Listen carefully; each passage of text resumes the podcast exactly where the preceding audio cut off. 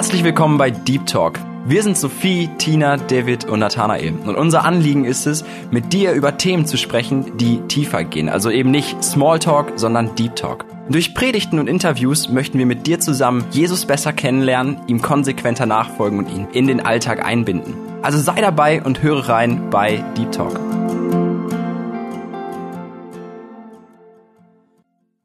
Hallo. Schön, dass du heute wieder eingeschaltet hast. Mein Name ist Tina und ich darf heute wieder am Start sein. Wir möchten gemeinsam die Fortsetzung des Themas Das geheime Okkultum anhören. Und wenn du jetzt feststellst, dass du den ersten Teil noch gar nicht gehört hast, dann hör dir doch einfach erstmal die Sendung von letzter Woche an. Diese findest du auf Soundcloud oder auf Spotify über unseren Account Segenswelle. Letzte Woche habe ich bereits angedeutet, worum es heute gehen wird, und zwar um die Machtstrukturen innerhalb der unsichtbaren Welt. Ja, du darfst jetzt gespannt sein. Der Redner ist nach wie vor Jonas Janssen. Und das Lied, das wir im Anschluss hören, ist wieder mal auf Englisch. Aber das heißt übersetzt so viel wie Kettenbrecher. Es geht um Jesus Christus, der unsere Schmerzen wegnimmt, der uns in unserer Verlorenheit den Weg zeigt, der uns aus unserer Gefangenschaft befreit, der uns Rettung schenkt und unsere Ketten der Gebundenheit sprengt.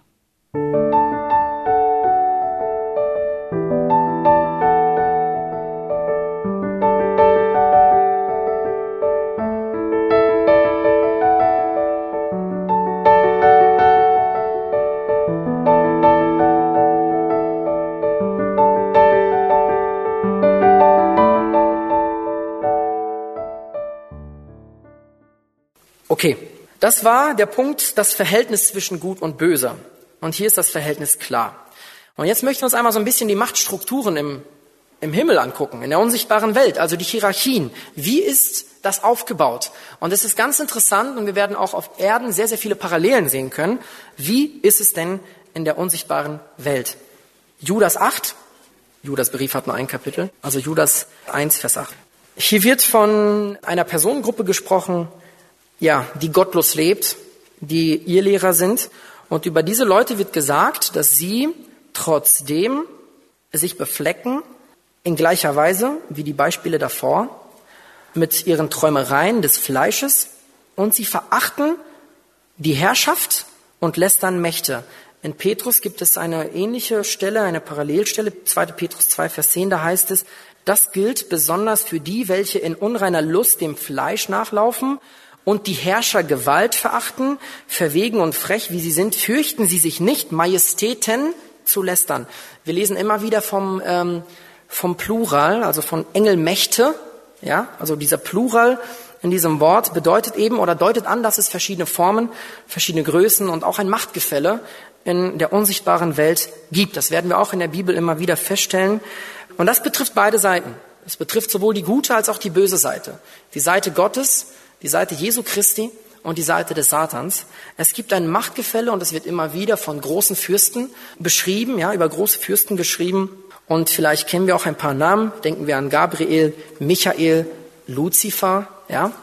Ähm, das sind Engelfürsten und sie hatten eine andere Stellung als andere Engel. Sie hatten, man könnte sagen, mehr zu sagen. Sie hatten zu bestimmen und sie waren gesetzt über Engel. Das ist auch ein Grund, warum der Satan nicht alleine gefallen ist, sondern mit seiner Gefolgschaft. Und vermutlich waren das die ihm, ja, anhängenden, ja, und folgenden Engel, die er mitgerissen hat im Ungehorsam gegen Gott. Schauen wir uns einmal ganz kurz eine interessante Begebenheit an über den Engel Michael. Der Fürst, der Engelfürst Michael, über ihn lesen wir etwas in Daniel 10. Daniel Kapitel 10, Vers 12 und 14. Und zwar ist es so, dass Daniel einen Wunsch hat, die prophetischen Aussagen Gottes zu untersuchen zu verstehen, was Gott über sein Volk geweissagt und prophezeit hat, und er betet. Und Gott schenkt ihm eine Antwort. Und hier lesen wir Folgendes in Daniel 10, Vers 12 und folgende. Da sprach er zu mir, der Engel, fürchte dich nicht, Daniel, denn von dem ersten Tag an, da du dein Herz darauf gerichtet hast, zu verstehen und dich vor deinem Gott zu demütigen, sind deine Worte erhört worden. Und ich bin gekommen um deiner Worte willen. Aber der Fürst des Königreichs Persiens hat mir 21 Tage lang widerstanden. Und siehe, jetzt kommt der Michael ins Spiel, und siehe, Michael einer der vornehmsten Fürsten, ist mir zu Hilfe gekommen, so dass ich dort bei den Königen von Persien entbehrlich war. So bin ich nun gekommen, um dir Einblick darüber zu geben, was deinem Volk am Ende der Tage begegnen wird. Ich finde das immer wieder spannend. Ich finde das immer wieder spannend und ich denke mir so, wow, was muss da, was muss da passieren in dieser Welt, die wir nicht mal sehen? Wir sind so fixiert auf uns. Ja, und ich bin so stolz, wenn ich was leiste.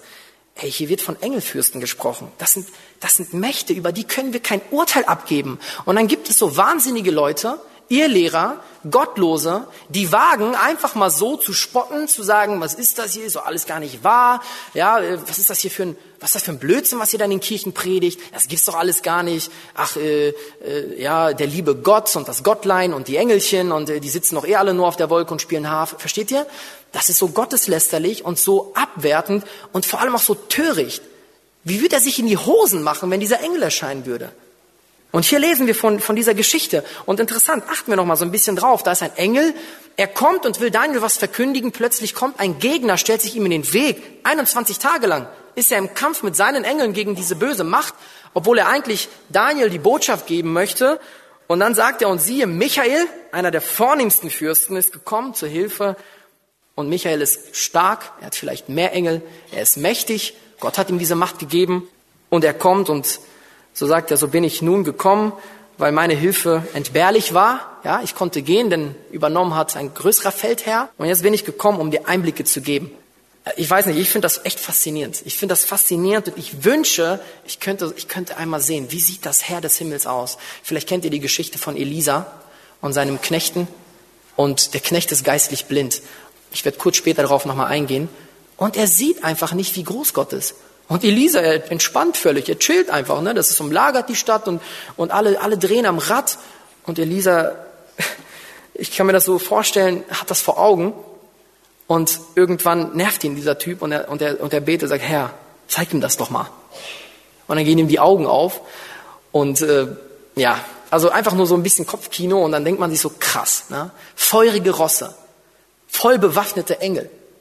Die, die, brauchen keine zwei Engel, um das Herz zu besiegen, aber da sind Legionen. Ja, und ich, ich finde das einfach so gewaltig. Und das ist die Macht unseres Gottes. Das ist ein, ich will, ich will es mal so sagen, ein Bruchteil der Macht unseres Gottes. Der Engelfürst Michael ist ein Bruchteil der Macht unseres Gottes. Und der ist gewaltig. Michael alleine könnte die Welt mit einem, mit einem Zwinkern auslöschen.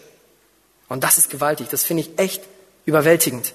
Schauen wir uns einmal den Engelfürsten Gabriel an ein anderer großer Engelfürst. Und wenn man so die Schrift liest, dann sieht man immer wieder, er ist für die Botschaften auf, äh, beauftragt, zuständig für die Übermittlung von Botschaften, quasi der persönliche Bote Gottes, könnte man sagen. Und wer ist ihm begegnet oder wem ist er begegnet? Maria. Ja? Wir sind keine Katholiken, wir sagen nicht die heilige Mutter Gottes, sondern wir sagen Maria, die Jungfrau, sie ist diesem Engel begegnet, weil Gott sich über sie erbarmt hat. Lesen wir einmal Lukas 1, 26. Da lesen wir Folgendes. Im sechsten Monat aber wurde der Engel Gabriel von Gott in eine Stadt Galiläas namens Nazareth gesandt, zu einer Jungfrau. Maria war verlobt mit einem Mann namens Josef aus dem Haus Davids. Und der Name der Jungfrau war Maria, und der Engel kam zu ihr herein und sprach, sei gegrüßt, du Begnadigter, der Herr ist mit dir, du Gesegnete unter den Frauen. Und verständlich, Maria erschrickt aber keineswegs so, wie wir es von den Erzählungen über Mohammed kennen, denn es wird gesagt, dass auch Gabriel sich ihm offenbart hat. Wir wissen, dass es Lug und Trug. Wenn überhaupt, dann war das Luzifer, der gefallene Engelfürst, also der Teufel, der sich ihm offenbart hat. Aber hier sehen wir, Gabriel, ja, ein herrlicher Engel, kommt zu Maria, sie erschrickt, das sagt uns die Bibel, und das, was er danach sagt, ist, fürchte dich nicht. Und plötzlich ist alle Furcht weg. Und von Mohammed lesen wir, der arme Kerl, ne? der hat sich der hat sich bei jeder dieser okkulten Erscheinungen in die Hosen gemacht. Der hat so eine Angst gehabt. Er war voller Furcht. Er war voller Furcht. Das lesen wir in allen Schriften, die wir über ihn finden. Der arme Kerl. Und das war nicht Gabriel. Denn wenn Gabriel kommt und eine Botschaft Gottes übermittelt, dann kann er sagen, Friede sei mit dir. Ja? Und das ist so interessant. Wir sehen hier auch bei Michael und Gabriel, sie haben unterschiedliche Aufgabenbereiche. Michael finden wir immer wieder als einen starken Herrführer in der Bibel und Gabriel, wie gesagt, als der Bote Gottes, ne, der, der eben erscheint und, und eine Botschaft Gottes weitergibt und durch den Gott dann auch Aufträge und, und Botschaften an die Menschen gibt. Noch einen Engelfürst möchte ich erwähnen, hatte ich kurz schon, und zwar Luzifer. So hat Gott diesen Engel geschaffen. Er hieß Luzifer und er war der schönste Engel. Er war der mächtigste, der prächtigste Engel und er war auch der, ja, er war wirklich ein Meisterstück Gottes, könnte man sagen. Ähnlich wie Adam, nur in der unsichtbaren Welt und noch viel größer und schöner. Er war ein Meisterstück Gottes und das wurde ihm letztendlich auch zum Verhängnis, nicht dass Gott schuld daran ist, sondern in seinem Herzen hat Luzifer sich überhoben. Er hat sich nicht mehr als Geschöpf gesehen, sondern dachte, er könne wie Gott sein. Er hat sich angesehen und er hat sich verliebt in sich selber. Er hat sich selbst angebetet. Und dann hat er irgendwann diesen Gedanken, wieso sollte nicht eigentlich ich das Kommando haben? Vielleicht und mit Sicherheit wird er das in irgendeiner Form Gott zugebracht haben. Vielleicht wird er gesagt haben, warum du? Was glaubst du, wer du bist? Und Gott kann sowas nicht zulassen. Das ist der Fall. Das ist das, was Jesus sagt. Ich sah den Engel wie einen Blitz vom Himmel fallen. Und das war der Moment, da wo er sich überhoben hat. Und jetzt so eine kleine Parallele mal zu uns. Diese Dinge, die ich gerade erwähnt habe, wie oft ist das so? Wir lieben uns, wir sind selbstsüchtig, verliebt in uns selber, völlig egoistisch. Und wir meinen, und das ist absolut heute der Standard in den ganzen Lehren und Ideologien, die uns vermittelt werden in der Gesellschaft, wir meinen letztendlich, wir sind Gott. Das ist der Weg der neuen Religion.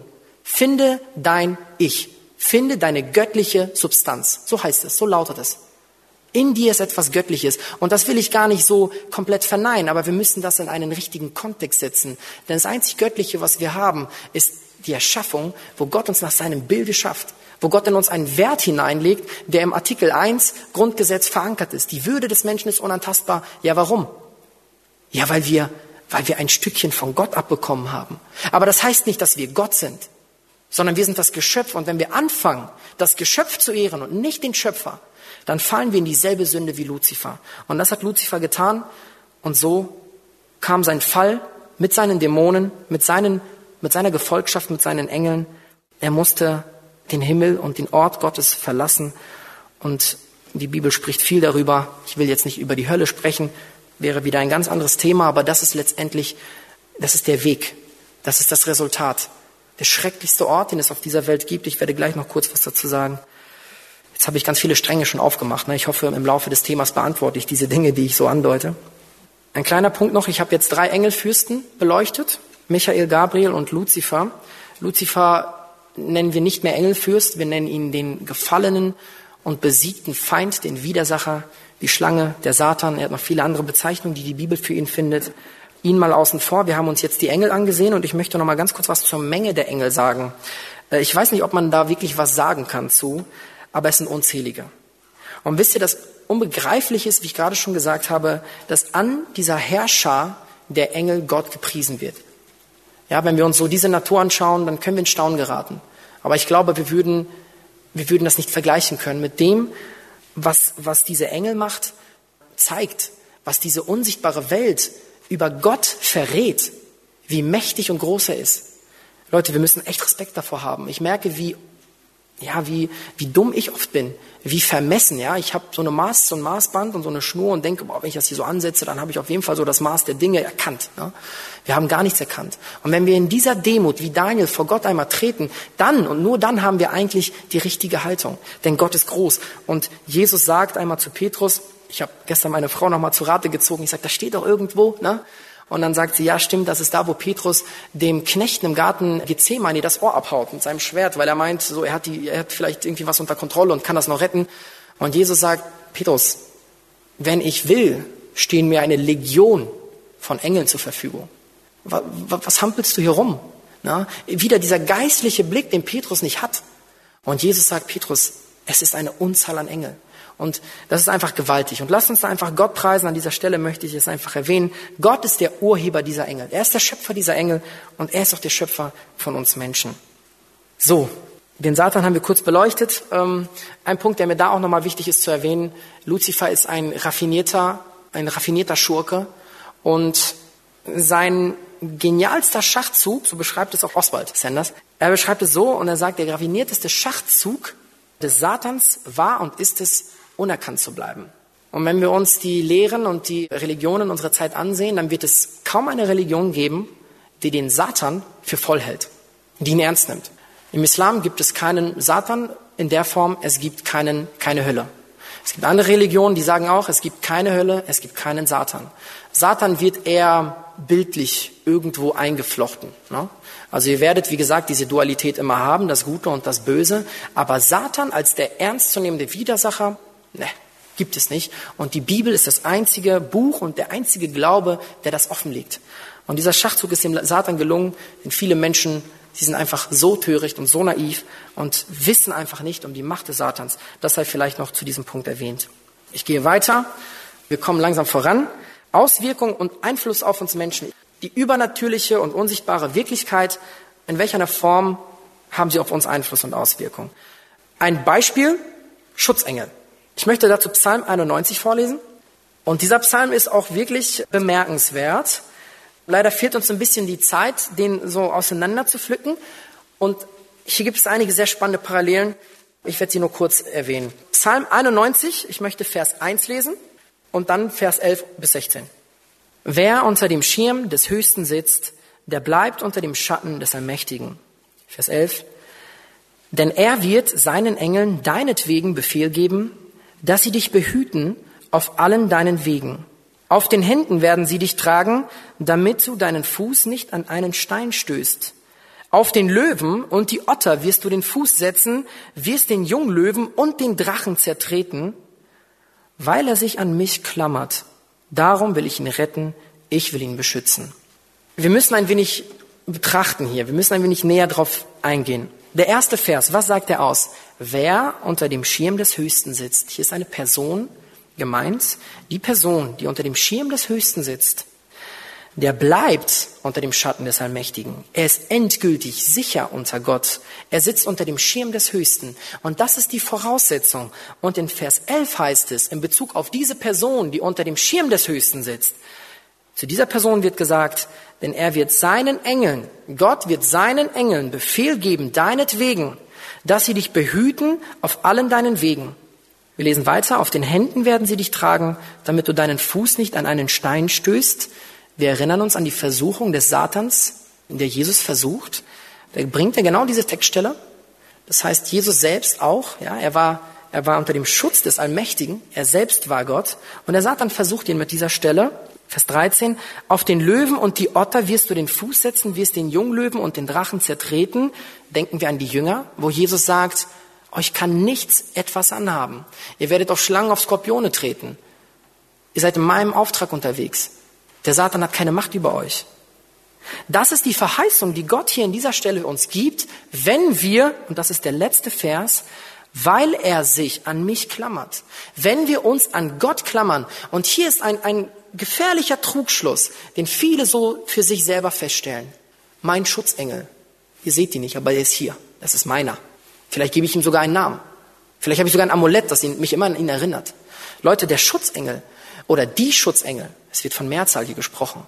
Das ist nicht das, worum wir uns kümmern sollten. Das ist nicht das, was uns wichtig sein sollte. Hier heißt, hier sagt Gott wörtlich, ich weiß nicht, ob es bei euch so also als Zitat steht, weil er sich an mich klammert, sagt Gott, darum will ich ihn erretten. Gott errettet uns, nicht unser Schutzengel. Wenn es einen Schutzengel gibt, dann ist er auf Befehl Gottes dort. Und es gibt, wenn wir genau diesen Text lesen, mehrere. Und stehen viele Engel zur Verfügung, wenn es denn sein muss. Und Gott schickt sie und Gott hat Acht auf uns und Gott sagt, du bist unter meinem Schirm, mach dir mal keine Sorgen. Sollte es so sein, dass du fällst, dann habe ich Legionen von Engeln und wenn ich will, dann kommen sie alle. Und wenn ich nicht will, kommt vielleicht nur einer. Vielleicht reicht das.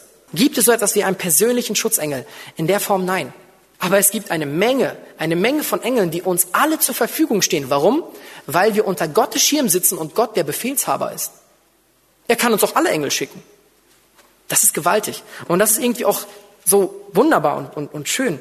Ich will ein bisschen weiterlesen, Vers 14. Weil er sich an mich klammert, sagt Gott, darum will ich ihn erretten. Ich will ihn beschützen, weil er meinen Namen kennt. Und das heißt weiter, ruft er mich an, so will ich ihn erhören.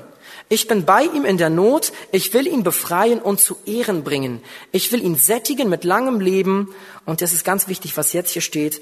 Und ich will ihn schauen lassen, mein Heil. Das ist Ziel, das ist Sinn und Zweck, ich sag's mal so, eines Schutzengels. Wenn wir einen Schutzengel bei uns haben, dann ist das Ziel, das letztendliche Ziel, dass wir Gottes Heil sehen.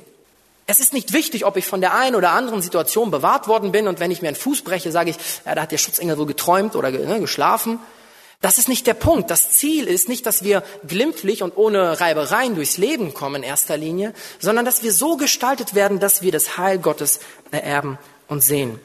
Von den Engeln Gottes heißt es noch in Hebräer 1, 7, Psalm 104 auch, könnt ihr eine der Stellen aufschlagen, Psalm 104, Vers 4 oder Hebräer 1, Vers 7. Da heißt es von den Engeln, er macht seine Engel zu Winden und seine Diener zu Feuerflammen. Im Psalm heißt es so, äh, der seine Engel zu Winden macht, seine Diener zu Feuerflammen und äh, andere Übersetzungen schreiben auch, der Wind zu seinen Booten macht und Feuerflammen zu seinen Dienern. Hier ist vielleicht ein wenig so ein Hinweis, wie Gott Dinge auf der Erde, materielle Dinge gebraucht, um seine Engel zu uns zu senden um eine Auswirkung auf uns zu haben. Es kann ein Feuer sein, es kann ein Wind sein, aber wenn wir den Kontext so sehen, dann kann es durchaus mehr heißen. Engel können in verschiedenen Formen und ja, Gestalten auch uns beistehen. Unsichtbar, auch sichtbar. Wir lesen viele Geschichten der Bibel, wo Engel, sage ich mal jetzt, inkarnieren, also in einen Körper kommen können, nicht Besitz ergreifen von jemandem, sondern das Material bildet sich und es ist ein Körper da. Ja, es muss jetzt nicht du oder ich sein, oh, plötzlich ist ein Engel und mir und ich gehe und mache einen Auftrag, sondern sie haben andere Leiber. Sie können sie bilden und wieder auflösen und sie können an einem Ort erscheinen und am anderen Ort erscheinen, aber sie können einen Körper haben, mit dem sie essen, trinken, reden, lachen. Das können sie. Das beschreibt die Bibel. Und wenn wir später noch eine andere Stelle aufschlagen, dann heißt es, viele haben aus Gastfreundschaft, ohne zu wissen, Engel aufgenommen. Komme ich vielleicht nochmal später kurz drauf. Dämonen. Wie wirken sie auf uns und was für einen Einfluss haben sie auf uns? Wenn wir ganz allgemein sagen würden, dann sind Dämonen quasi die Quälgeister. Sie plagen, tyrannisieren uns Menschen in jeglicher Form. Ja? Das ist keine Entschuldigung, ja, wenn es uns mal schlecht geht, dass wir alles verteufeln unbedingt. Ja, weil Gott wirkt an seinen Kindern eben auch, er zieht uns auch. Allerdings ist die Absicht der Dämonen immer eine zerstörerische. Er stiftet Unfrieden. Er möchte den Menschen Angst einjagen. Das sind die Auswirkungen eines Dämons. Und hier könnte ich noch mal kurz auf die Stelle in Markus 5 verweisen, der besessene Gadarener. Äh, über dieses Kapitel könnte man eigentlich ein ganzes Thema Okkultismus halten. Denn hier ist ein Mann, wir lesen über ihn, er ist zerschunden, er ist zerrissene Kleider hat er an, er ist völlig verbeult, verkratzt.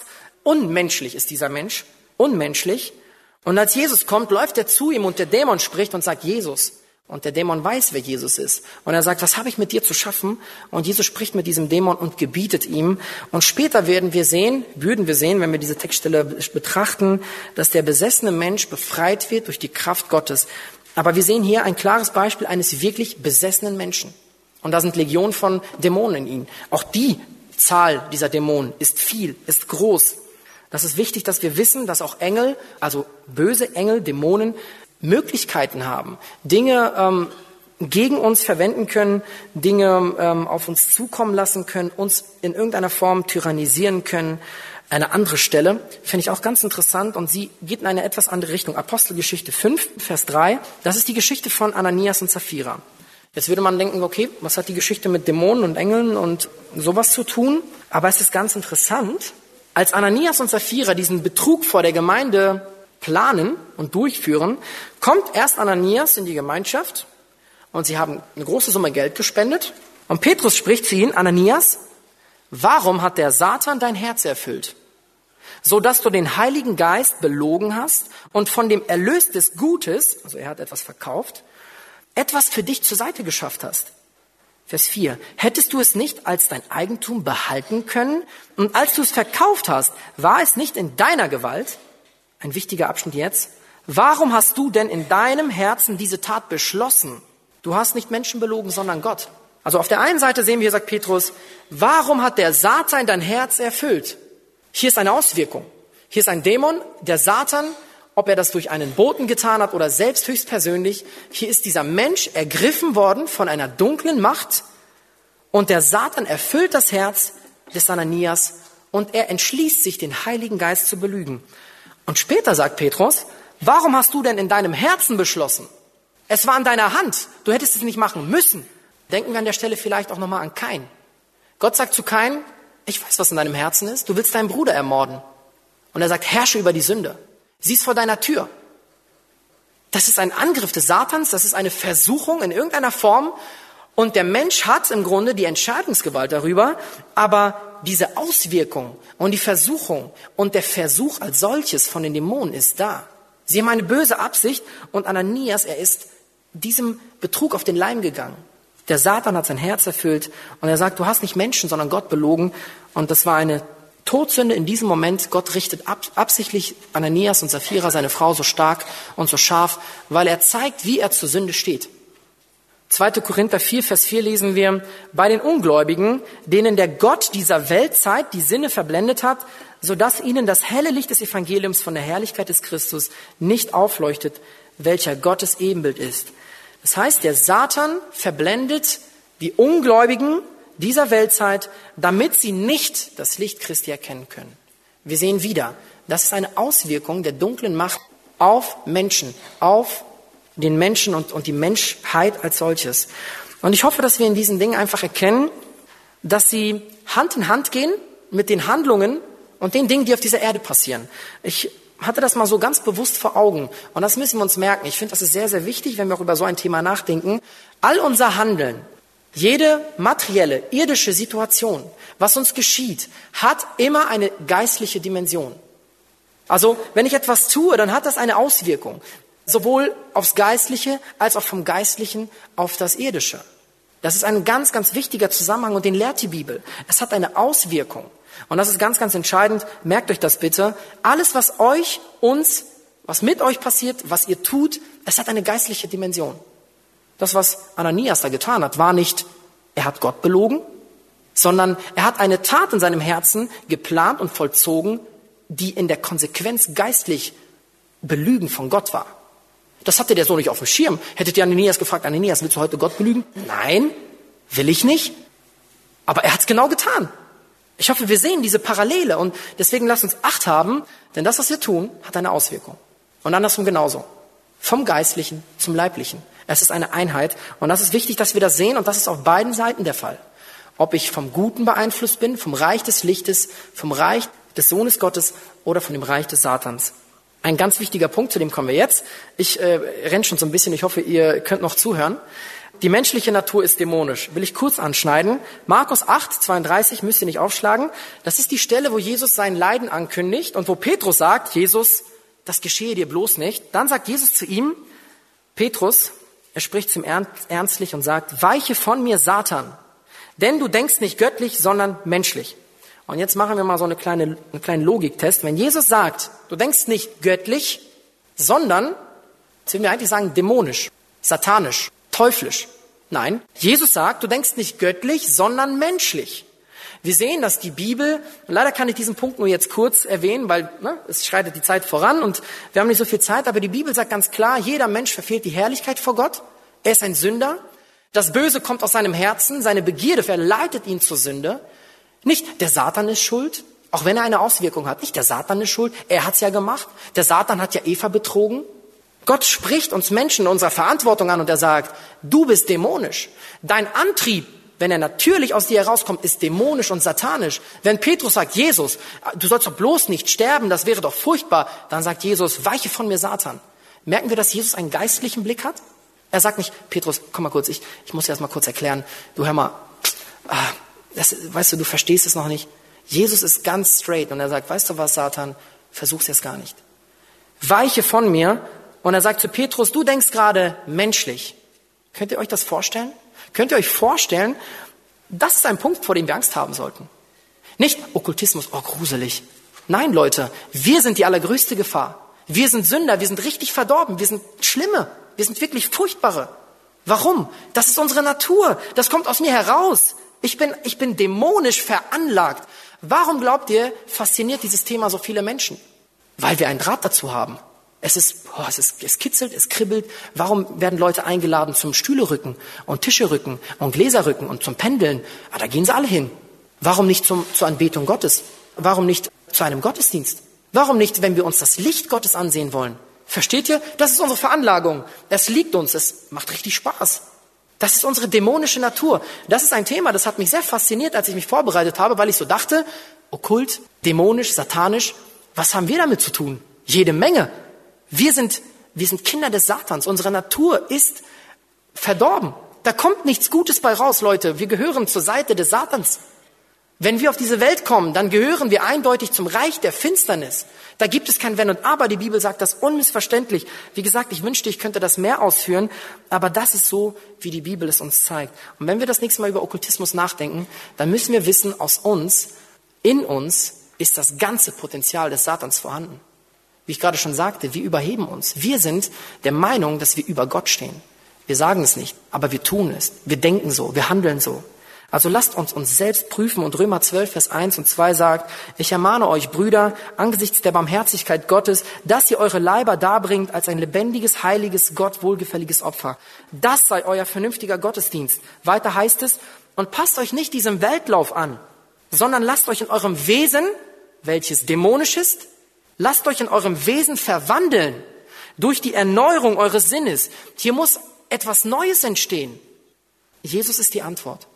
Und wenn wir an Jesus glauben, gibt er uns seinen Geist. Wenn wir in uns eine neue Geburt erfahren, so wie Jesus zu Nikodemus spricht, du musst von neuem geboren werden, dann haben wir die Möglichkeit, nicht mehr dämonisch und satanisch zu sein und zu handeln. Das ist das, was die Bibel darüber sagt. Wir sollen unseren Sinn erneuern. Und hier heißt es weiter, damit wir auch prüfen können, was der gute und wohlgefällige und vollkommene Wille Gottes ist. Alles andere ist antigöttlich und antichristlich. Ja, wir kommen voran, langsam zum Ende. Ich hoffe, ihr seid noch dabei. Der richtige Umgang. Ja, was tun? Wie sollen wir mit diesen Dingen umgehen? Es kann sein, dass uns solche Dinge passieren, Leute uns begegnen, die damit zu tun haben. Und wie ich gerade schon in den letzten Punkt erwähnte, wir werden feststellen, dass wir Sünder sind und dass wir absolut dämonisch sind. Was tun? Was können wir tun angesichts einer Macht, die viel, viel größer ist als wir? Wenn wir uns jetzt Menschen betrachten. Ich möchte 1. Korinther 10 aufschlagen. Und zwar heißt es hier in Vers 14 bis 22, darum, meine Geliebten, flieht vor dem Götzendienst. Und jetzt bitte noch einmal aufmerksam. Seht, dass Israel nach dem Fleisch, hier wird Israel als Beispiel gebracht, stehen nicht die, welche die Opfer essen, in Gemeinschaft mit dem Opferaltar. Was sage ich nun? Dass ein Götze etwas sei? Oder dass ein Götzenopfer etwas sei? Nein, sondern dass die Heiden das, was sie opfern, den Dämonen opfern und nicht Gott. Ich will aber nicht, dass ihr in Gemeinschaft mit den Dämonen seid. Mit anderen Worten beschreibt Paulus und sagt, wenn jemand am Opferaltar steht und der opfert ein Tier, dann opfert er es einer Gottheit. Es kann ein Götze sein, es kann aber auch Gott sein. Das heißt, er steht unmittelbar im Kontakt, in Gemeinschaft mit dieser unsichtbaren Macht. Er setzt sich dadurch in Verbindung mit ihr. Und er sagt, das ist keineswegs egal, was du isst, wenn du weißt, dass der Heide es dem Götzen geopfert hast. Denn in dem Moment, wo du es isst, hast du Gemeinschaft mit dem dämonischen Ursprung. Ich erkläre gleich noch, wie wir das übertragen können. Und das will Paulus sagen. Er sagt, ich will aber nicht, das sagt er zu den Kindern Gottes, dass ihr in Gemeinschaft mit den Dämonen seid. Und er macht ein anderes Beispiel. Ihr könnt nicht den Kelch des Herrn trinken und den Kelch der Dämonen. Ihr könnt nicht am Tisch des Herrn teilhaben und am Tisch der Dämonen. Oder wollen wir den Herrn zur Eifersucht reizen? Sind wir etwa stärker als er? fragt er.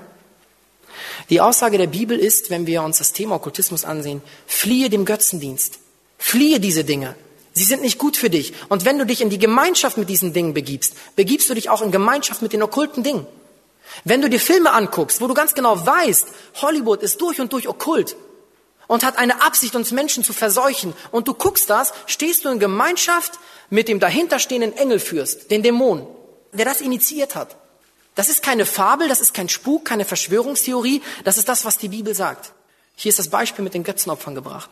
Wenn wir ganz genau wissen, hier wird Gott entehrt, Leute, dann haben wir vor diesen Dingen zu fliehen. Das ist ganz simpel. Warum fällt es uns so schwer? Weil wir dämonisch veranlagt sind. Wenn wir das ändern wollen, dann müssen wir uns erneuern, wie wir gelesen haben, durch unseren Sinn erneuern, durch den Heiligen Geist. Und hier ist noch eine Frage, und die ist interessant. Er sagt, wollen wir den Herrn zur Eifersucht reizen? Und er fragt, sind wir etwas stärker als er? Was glaubt ihr ist das Allerschrecklichste? Was glaubt ihr ist das Aller, Allerschrecklichste? Die Hölle, oder? Ja, in gewisser Weise schon.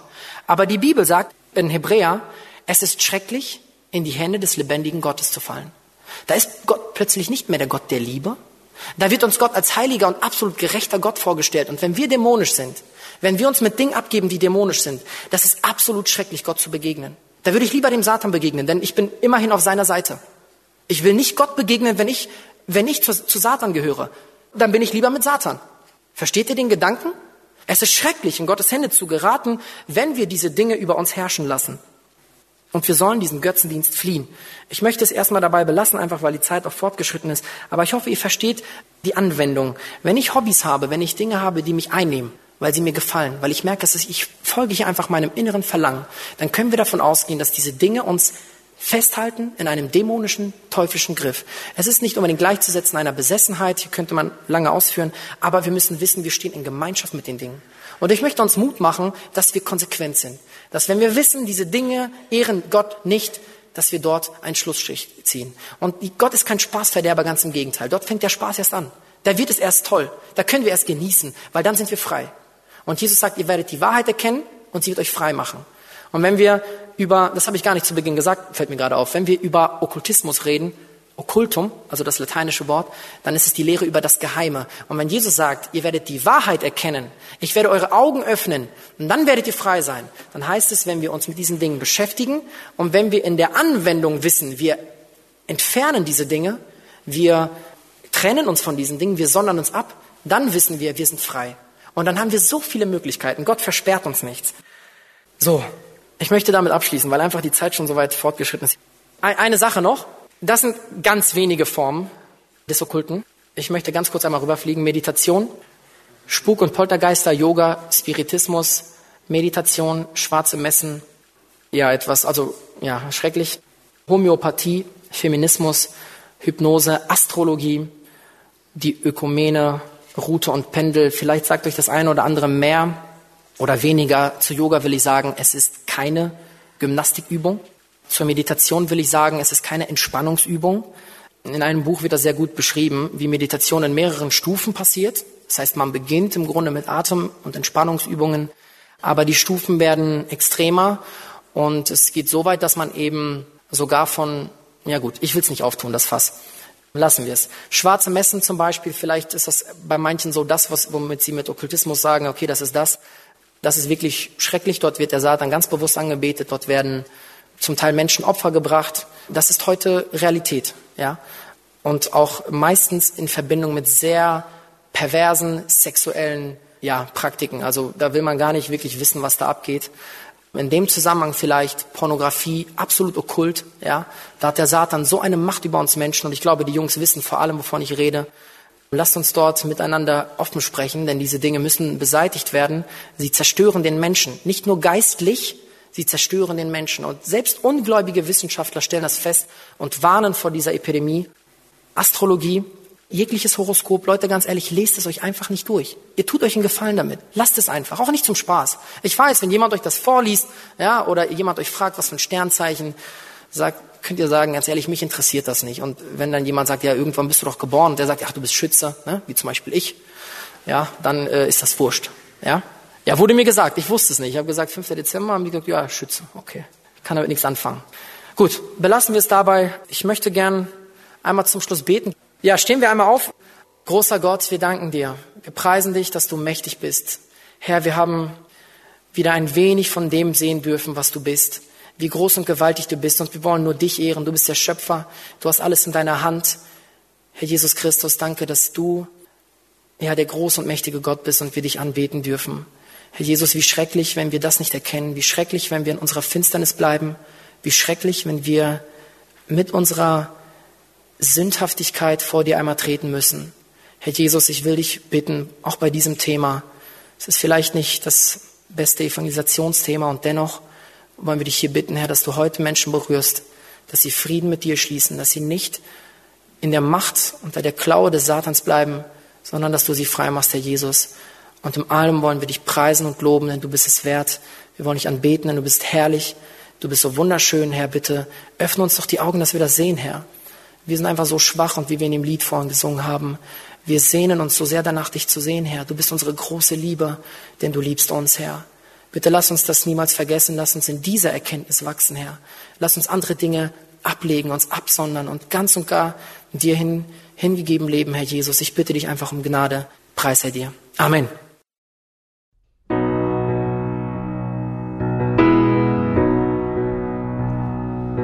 Been walking the same old road for miles and miles If you've been hearing the same old voice tell the same old lies, if you're trying to feel the same old holes inside, there's a better life.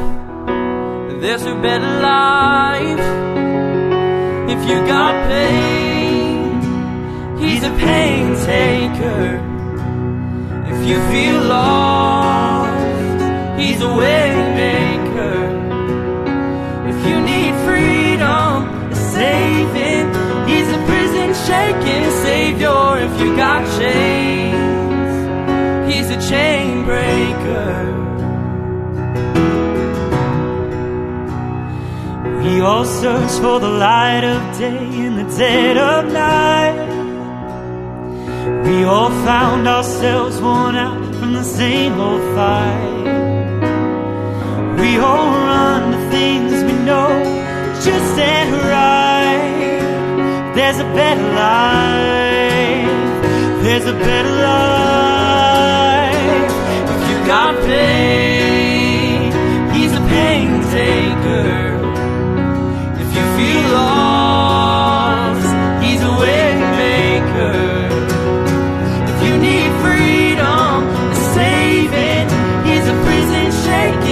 Savior. If you got chains, he's a chain breaker.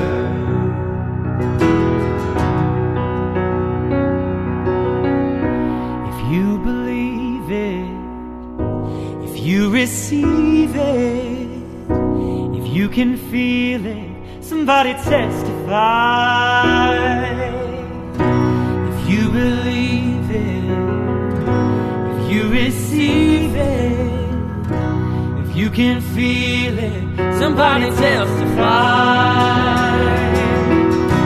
If you believe it, if you receive it, if you can feel it, somebody testify. If you believe it, if you receive it, if you can feel somebody testify, testify. If you got pain,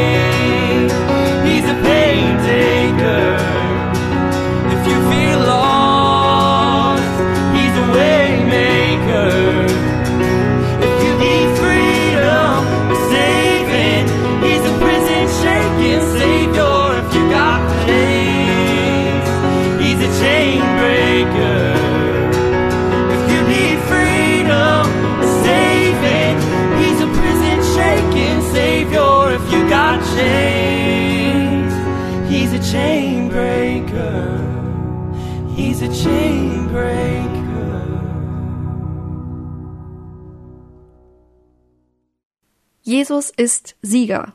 Ich hoffe, dass du auf der richtigen Seite der Macht stehst. Wenn das nicht der Fall ist, dann kann sich das heute noch ändern und dazu möchte ich dir Mut machen. Ansonsten möchte ich dich jetzt ganz herzlich einladen, nächste Woche wieder dabei zu sein. Sophie wird ein Interview führen und du darfst gespannt darauf sein. Bis zum nächsten Mal und Gott befohlen.